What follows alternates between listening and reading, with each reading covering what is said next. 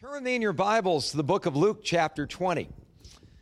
While you're turning there, if someone were to ask you this morning to share what you would consider your most valuable possession, what would it be? Well, for those of you who own houses, you would probably say, well, my home. I, I went on Zillow earlier this week and I found my house has gone up X amount of uh, dollars in the last uh, few months. And boy, housing prices, especially around Tucson, are going through the roof. So maybe that's what you would consider your most valuable possession. Still, those of you who maybe rent, don't own a home, would point to your car. I mean, that is a significant investment. And the more you put into maintenance, the more uh, seemingly valuable that investment seems to be. Certainly beats hitchhiking, right? And so some of us would point to uh, a big ticket item like an automobile as our most valuable possession. But you know, the Bible says that all of us have a possession that is far more valuable than anything you can walk into at the end of a long day or park in a garage at night. The most valuable possession that you and I have is described for us in the book of Proverbs, chapter 22 and verse 1. There we read this A good name is to be chosen rather than great riches, loving favor rather than silver and gold. You see, the most valuable thing, the most lasting thing, the most, dare I say, powerful thing you and I possess is our good name, our reputation. We might even use the word our credibility. And boy, there are few areas where the issue of credibility comes to the surface more powerfully than in our walk with God. You know, it's a wonderful day in our walk with Christ when someone comes up to us and says, Why are you so different? Why do you seem to have peace and stability in this world uh, where the motto of most people is when in fear or in doubt, run in circles, scream and shout? Uh, you know, it seems like the more we look at what's happening in the news today, the more unstable society seems to be. There's an awful lot of people out there without that stability. If you have the peace of Christ in your life, people will look at you and they'll say, wow, that's really different.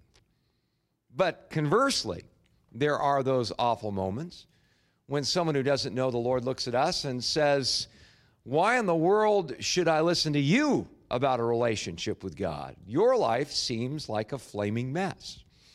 Well, there we see just what a powerful issue credibility really is. And it was a powerful issue even during the ministry of Jesus. And for the next few minutes in Luke chapter 20, we're going to get up close and personal with the credibility of Christ in a study that we could call Why Should We Listen to Jesus?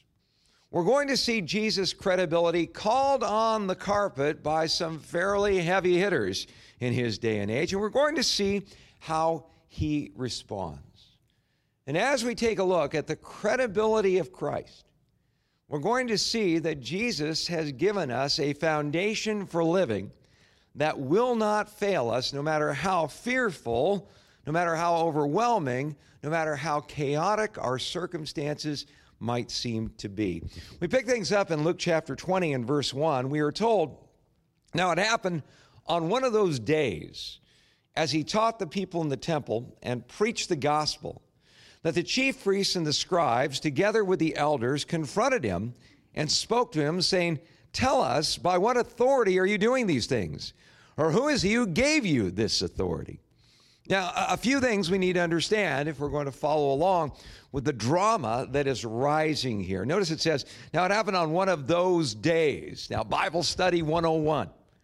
When you go through the Word of God and you come across a phrase like those days, we should slow down and ask ourselves the question what days? What is the circumstance in which these events are taking place? Well, the those days being referred to here were dramatic days indeed. As you know, Jesus is entering into the final week that he would spend that would lead to his crucifixion. The shadow of the cross is looming larger and larger on his personal horizon.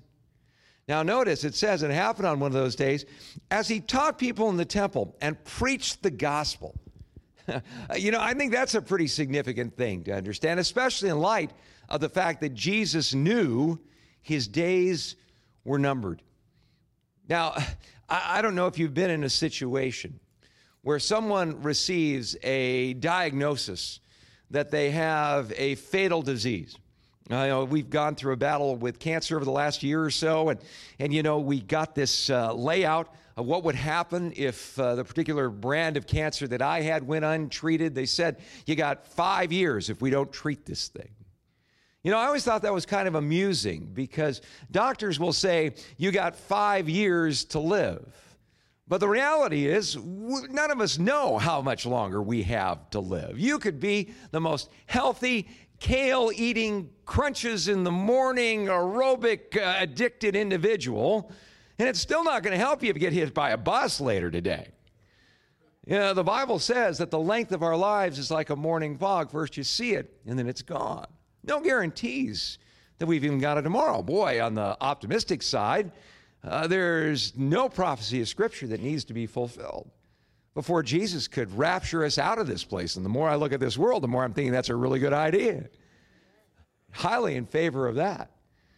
But the bottom line is this none of us knows how much time we have, but Jesus did. Understand something. He knew what God's plan was, He knew the countdown clock was ticking. And boy, when that countdown clock starts to tick, you start to ask yourself some pretty important questions. If I only have a limited amount of time to spend in this world, what am I going to spend my time doing? If, say, for instance, a doctor came up to you, heaven forbid, and said, You got a week to live, what would you do with that week? What would you invest it doing? Notice what Jesus invests his final days doing. He taught the people in the temple and preached the gospel. you know, uh, we look at that and we go, wow, you know, if I had a week to live, you know, I'd go through my bucket list. I'd want to visit Tahiti. I'd want to climb Mount Everest. I want to, you know, all these things that, that we dream about doing. But notice Jesus doesn't deviate from his mission. Why? Because Jesus, I think, understands something we need to understand. Eternity, in the words of an old German proverb, is a long bargain. The, the, the, one who lives in light of eternity is the truly wise man or woman. There's an old saying there's only one life, will soon be past. Only what is done in Christ will last. Well, what is the best thing that we can do if we want to be doing things in Christ? May I suggest to you, following Jesus' two priorities here, Notice, he taught the people in the temple.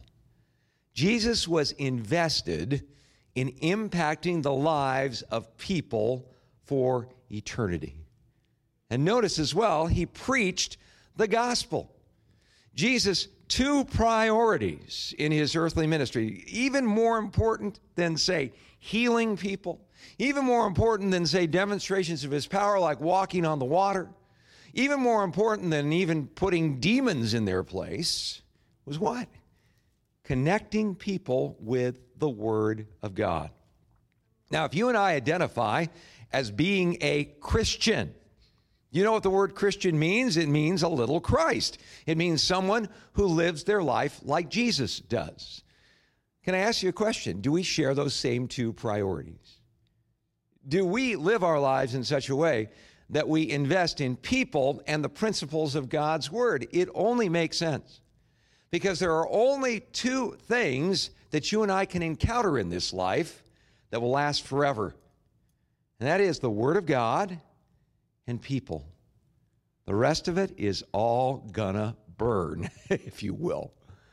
So we see Jesus doing this with his final week. And so Jesus is laser focused on this. But you know, isn't it funny? When we get laser focused on simply doing what the Lord has called us to do, inevitably there comes distraction.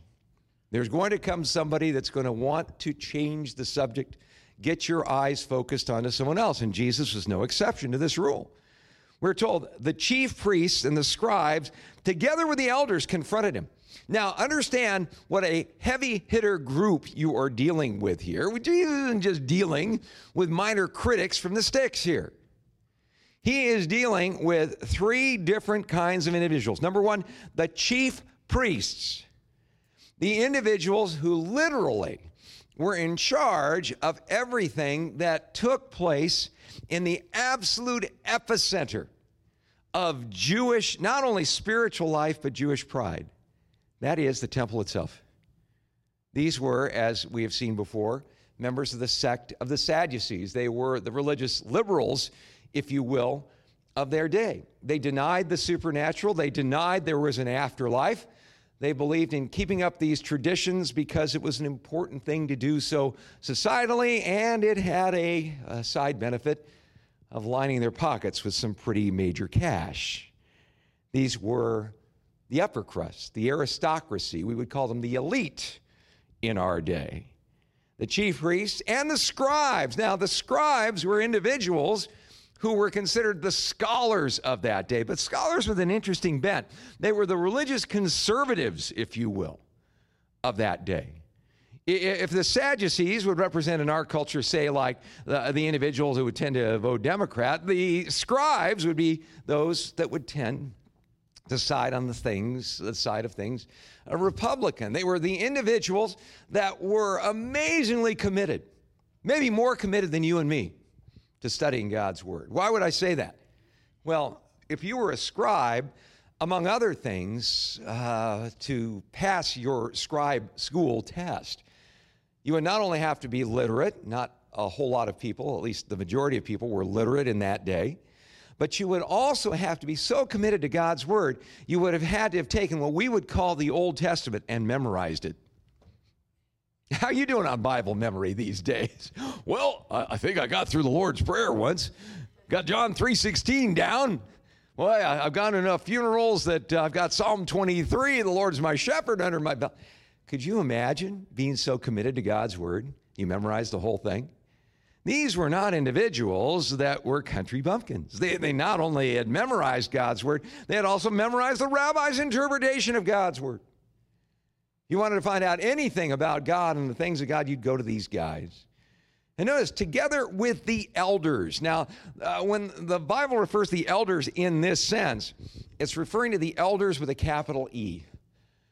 Remember the, the setting, the Passover Seder celebration is coming up. Passover in Jerusalem was a place where the population of Jerusalem would swell almost to a million people. And anybody was anybody in Israel would be there, including the elders of the people. The elders of the people is a reference to the Jewish ruling Sanhedrin 70 individuals who would be the rough equivalent of the United States Senate. And so you put this together. You've got the religious liberals, You've got the religious conservatives, you've got the political power brokers. They all come to Jesus with one question in mind. They confront him and spoke to him, saying, Tell us, by what authority are you doing these things, or who gave you this authority?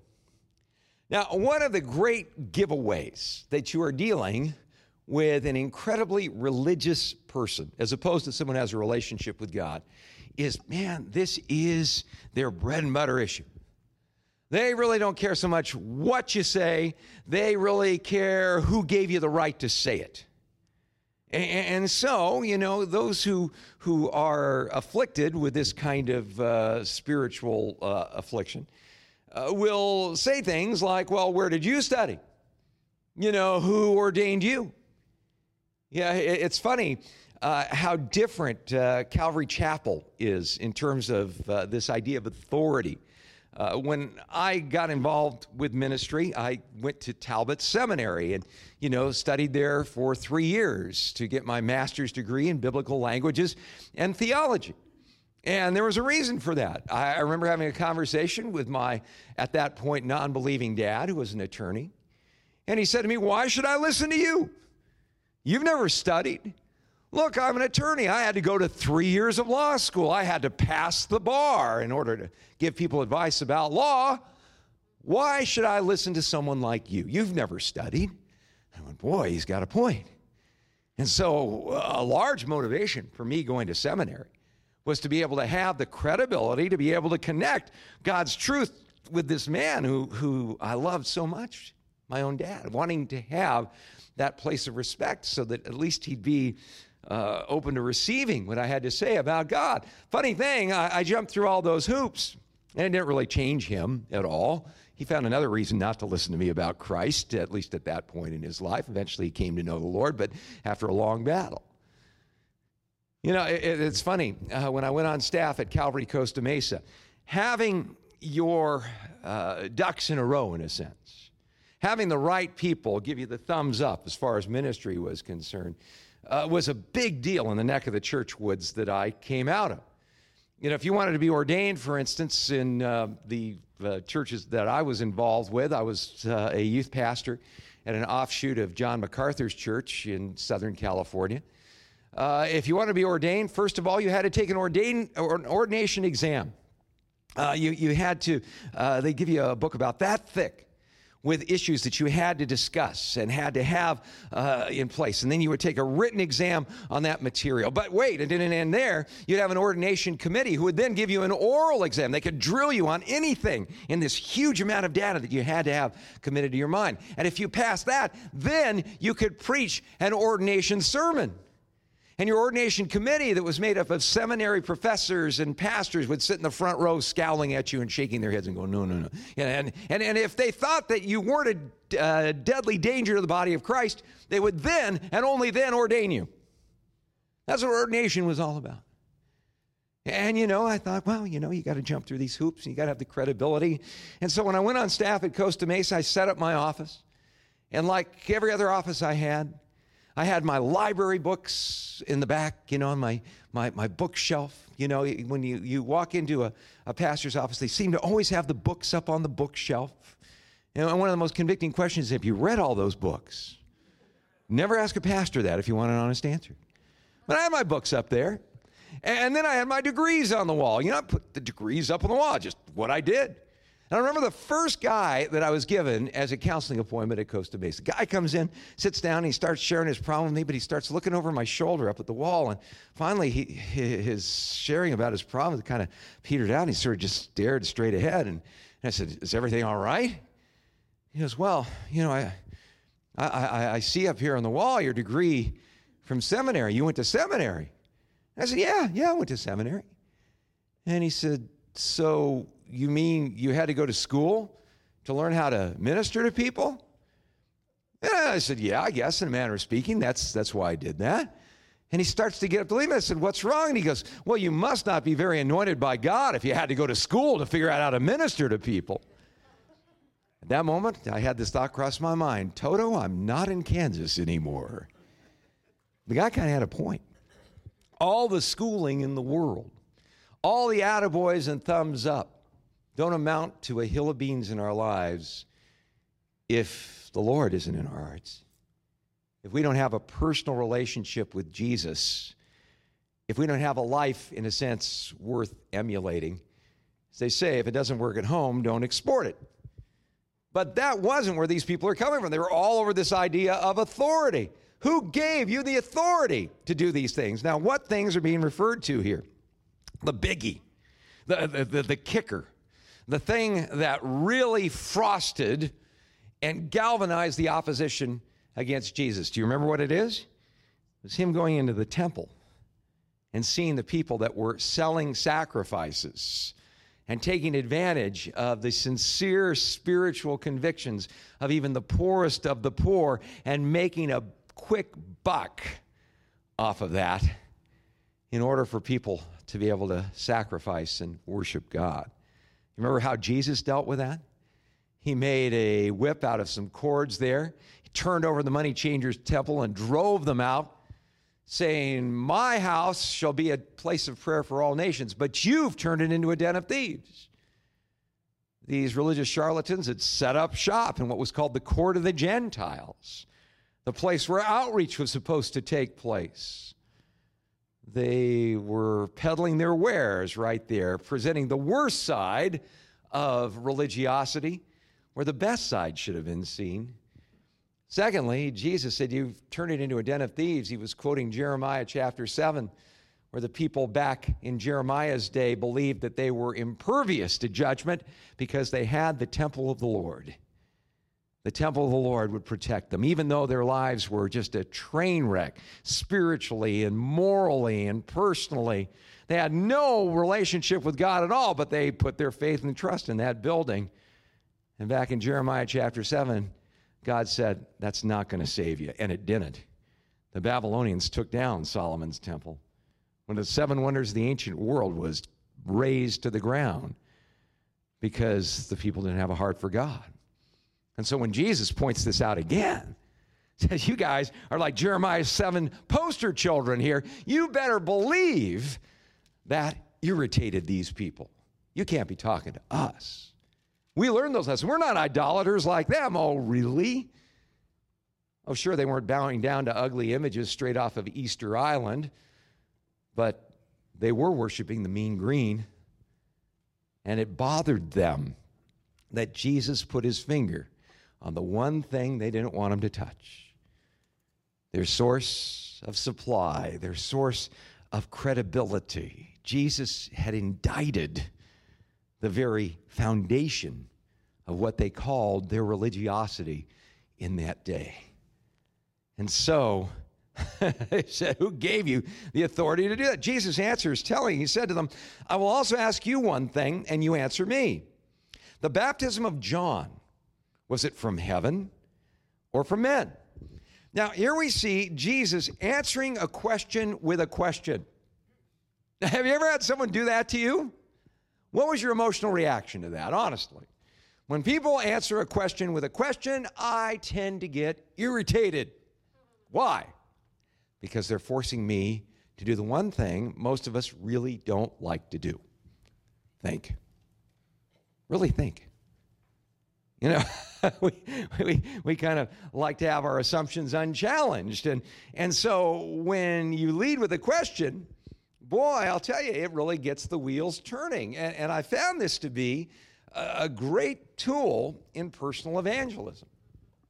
You know, when someone, uh, say, you know, I get into a, a, a, conversation and, you know, with me, you know, if I'm out in any kind of social situation, whether it's on the golf course or ball game, something like that, a, a, a gathering, inevitably someone will ask me the golden question What do you do for a living? And when they find out I'm a pastor, Sometimes you find out you're talking to another believer and the fellowship's awesome. But sometimes you find that you're dealing with a person who's had a less than positive experience with men of the cloth, and it's on like Donkey Kong. And the questions start coming hot and heavy. You know, well, how can you believe there's a God? when there's evil in this world. You don't mean to tell me you think God made the heavens and the earth in six days. You're not one of those weirdos. Are you don't think your way is the only way to God? Oh, how can you believe the Bible? Everybody knows it's been changed, and the questions start coming. You know, I, I discovered that you know, rather than uh, jump in, and, and, it's a real temptation for me to want to answer those questions. After all, you know, we do a Reason for Hope, a Bible question and answer program every day. That's kind of the cloth from which I'm cut. I discovered that it's far more effective for me, you know, when someone starts peppering you with these questions. What about, what about, what about? Just grab one out of the air, take one of them, and say, okay, uh, your question if Jesus is the only way to God, uh, what about the one who never heard? If I were to answer that question to your satisfaction, would you consider giving your life to Jesus? And then let the silence fill the air. know, Jesus, we are told, didn't answer them a thing. They reasoned among themselves, saying, if we say from heaven, remember they're talking about the baptism of John, was it from heaven or men? He will say, Why did you not believe him? And if we say from men, all the people will stone us, for they are persuaded that John was a prophet. You'd say, Oh my gosh, this guy's not only answered a question with a question, he's using what they call in philosophy circles or rhetorical circles the Socratic method something the philosopher Socrates used. He would ask questions about people, about their views of reality. Remember, uh, Socrates was so popular by answering questions with questions, he ended up uh, being given some poison to drink by the people that he did that to. It's not really the greatest way to make friends and influence people. But the other thing about this was Jesus' question, his question, answering their question, was almost like the unanswerable question in their mind. Kind of like the uh, politician who gets asked, Senator, how long has it been since you stopped beating your wife? I mean, well, there, there, is there any good answer to that question? You know, it's like that horrible day, husbands out there, when your, your uh, wife asks, what, does this dress make me look fat? There's no good, good answer, right, to that question. He said, There's no good answer to this question. If we say from heaven, if we think John the Baptist is really a servant of God, John testified to me. Why don't you believe him? But if we say that was from men, boy, all the people are not only going to uh, cause our popularity ratings to, to plummet, they're probably going to stone us. They're persuaded that John's a prophet. So they answered, they did not know where it was from. And Jesus said to them, Neither will I tell you by what authority I do these things. Whoa, wait a minute. Why doesn't Jesus jump in at this point and tell them what his authority was, what his credibility was? If there was ever anybody who had the right and the authority and the wisdom to be able to do that, it was Jesus. So why doesn't Jesus answer? Because Jesus understood something. There's an old saying a man convinced against his will is of the same opinion still. They weren't lacking in knowledge of who Jesus was, they understood who Jesus was backwards and forwards. As a matter of fact, when we put this together with the other gospel accounts, among other things that had happened by this time was that Lazarus one of Jesus' best friends, had been raised from the dead publicly in the presence of many of the followers of not just the scribes, but also the religious leaders. They knew that Jesus had raised Lazarus from the dead. And you know, if I were in that set of circumstances, maybe you're thinking the same thing. If there was somebody who I was doubtful about about their spirituality and they actually raised someone from the dead, I might rethink my convictions at that point. I might go, well, maybe I'm wrong about all of this. What was their response? They decided not just that they had to get rid of Jesus, because if he kept doing these things by their lights, you can read all about this in John chapter 11, then everybody is going to follow him, and, and, and then the Romans are going to come and take away our place in our government. You know, this thing's going to get out of hand. The Romans are going to come in, and all people could get hurt. But even more importantly, our nice, cushy existence could be threatened as well. Either he goes or we go, and we're not going anywhere. In fact, one of them, the high priest at that time, a guy named Caiaphas, said, let one man die for the people. He didn't even realize what he was saying. The Bible says he was prophesying, even though he had no idea he was prophesying at that point. You see, Jesus had already presented his credentials to be taken seriously as the Messiah. He had all the credentials necessary to answer the question who do you think you are going in there and cleansing the temple. Who was he? He was the God they were worshiping in the temple. He proved it by raising Lazarus from the dead. He was going to prove it ultimately by dying on a cruel Roman cross and rising from the dead himself. You know, these days, there's an awful lot of competing spiritual claims out there. You know, we live in the internet age. It's just amazing how radically society has changed from the first day I heard that there was this thing called America Online. Remember America Online? You've got mail. Well, you can get this stuff called email. I'm old enough to remember first discovering that. And wow, you know what? You've got mail, you know, and how what an exciting thing that was. That was long before Twitter and Facebook, and uh, you know, again, uh, the, the the different Instagram and all these different things like that. You know, we live in a society where we have more knowledge, more information at our fingertips than ever. And we also live in a society that is more confused than ever. Because with all these competing voices out there, all these truth claims, you can get bombarded by everything from soup to nuts as far as people claiming to have the corner on the spiritual relationship with God. So, why do we believe in Jesus? Why do we choose him? I'll tell you, there's one main reason. In fact, in a sermon was done about 100 years ago, it was summed up really beautifully. The, the pastor preached these words Here is a man who was born in an obscure village, the child of a peasant woman. He grew up in an obscure village. He worked in a carpenter shop until he was 30, and then for three years he was an itinerant teacher. He never wrote a book, he never held an office, he never owned a home, he never had a family, he never went to college. He never traveled except in his infancy, more than 200 miles from the place where he was born. He never did one of the things that usually accompanies greatness. He had no credentials but himself. When he was still a young man, the tide of popular opinion turned against him. His friends ran away. One of them denied him. He was turned over to his enemies. He went through the mockery of a trial. He was nailed upon a cross between two thieves. His executioners gambled for the only piece of property he had on earth, his seamless robe. When he was dead, he was taken down from the cross and laid in a borrowed grave through the courtesy of a friend.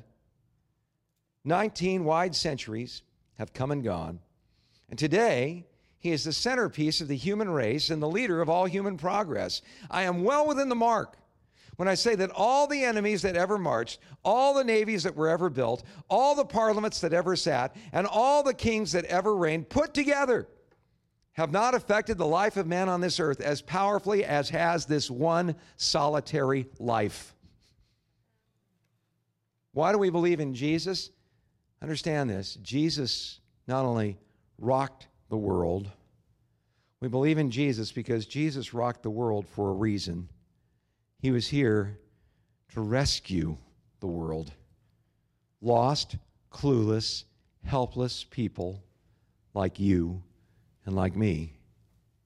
He rescued us by taking the only life that was ever lived without sin, dying on a cruel Roman cross, not for his own sins, not as a bad break, not as a travesty of tyranny, but because he willingly laid himself down as the perfect sacrifice, the Lamb of God who takes away the sin of the world, John the Baptist said about him. He died in your place and my place and rose from the dead in a moment of history that can be verified to the satisfaction of any fair inquirer for one reason to reconcile us to God. That's why we believe in Jesus, because he is utterly credible. Can I ask you a question? When people see you're a believer in Jesus, is your testimony credible? Is what you call your relationship with Jesus such a radical encounter with this risen Lord that the only way you can describe the arrangement is to say, I'm a brand new person since I met Jesus. I've been born again since I met Jesus. Or do people look at you and say, if you really know Jesus, the life of God is really in you, why are you so much like everybody else? God calls us to a new and exciting and vibrant, different life. The Apostle Paul said, I've been crucified with Christ. And I myself no longer live, but Christ lives in me. The greatest testimony to Jesus' credibility is not just what we find in history, not just what we find in spirituality, but the difference that he makes in our lives personally. Is there anything about your life today that is inexplicable apart from the presence of the living Jesus in you. If not, maybe you need to start over. Maybe you've settled for religiosity. Maybe you find yourself more comfortable with the chief priests and the scribes and the elders of the people rather than simply following Jesus. Who are you following? Who are you demonstrating in your life ultimately? That's what being a Christian is all about. And that's what communion is all about. We're going to be taking a few moments to worship the Lord and remember the sacrifice of Jesus as, as we receive the bread and the cup this morning. I, I want you to take a moment before you do and ask yourself a really important question Am I doing this religiously just because it's something that is important and it's a routine? Or am I, by taking this bread, saying to God, I believe your son died for me personally, that his body was broken for me? As you take the cup, are you saying, by taking the cup, I believe there was no other way to save me eternally than Jesus, you shedding your blood for me? Those are the only reasons to take communion. Any other reason than remembering the sacrifice of Jesus on your part is not a relationship, it's just religion. You're back over with the chief priests and the scribes and the elders of the people. But the good news is, Jesus beckons you and me to a higher and more beautiful and more holy and more genuine and more real and more powerful and more transforming relationship with Him. That's what we celebrate when we celebrate communion. And if you can't say that's true about you, A, don't take communion. You're making a mockery of it. But B, if you want things to be different, all it takes is simply coming to the risen Jesus who waits for you to turn to him and to say, just in a moment of prayer, Lord, I know that my religiosity can't save me. I know that you died for me. And I want to put my faith and my trust not in anything I will ever do for you or anything I've ever done, but only in what you've done for me. Save me now. Pray that simple prayer. Save me now, Lord. The Bible says the one who comes to Jesus, he will in no wise cast out. Then communion is going to mean something to you. So as we worship, let's take a moment to really remember not just the what of communion but why we're taking it personally. And let's not settle for anything else than Jesus' best blessings for us during this time.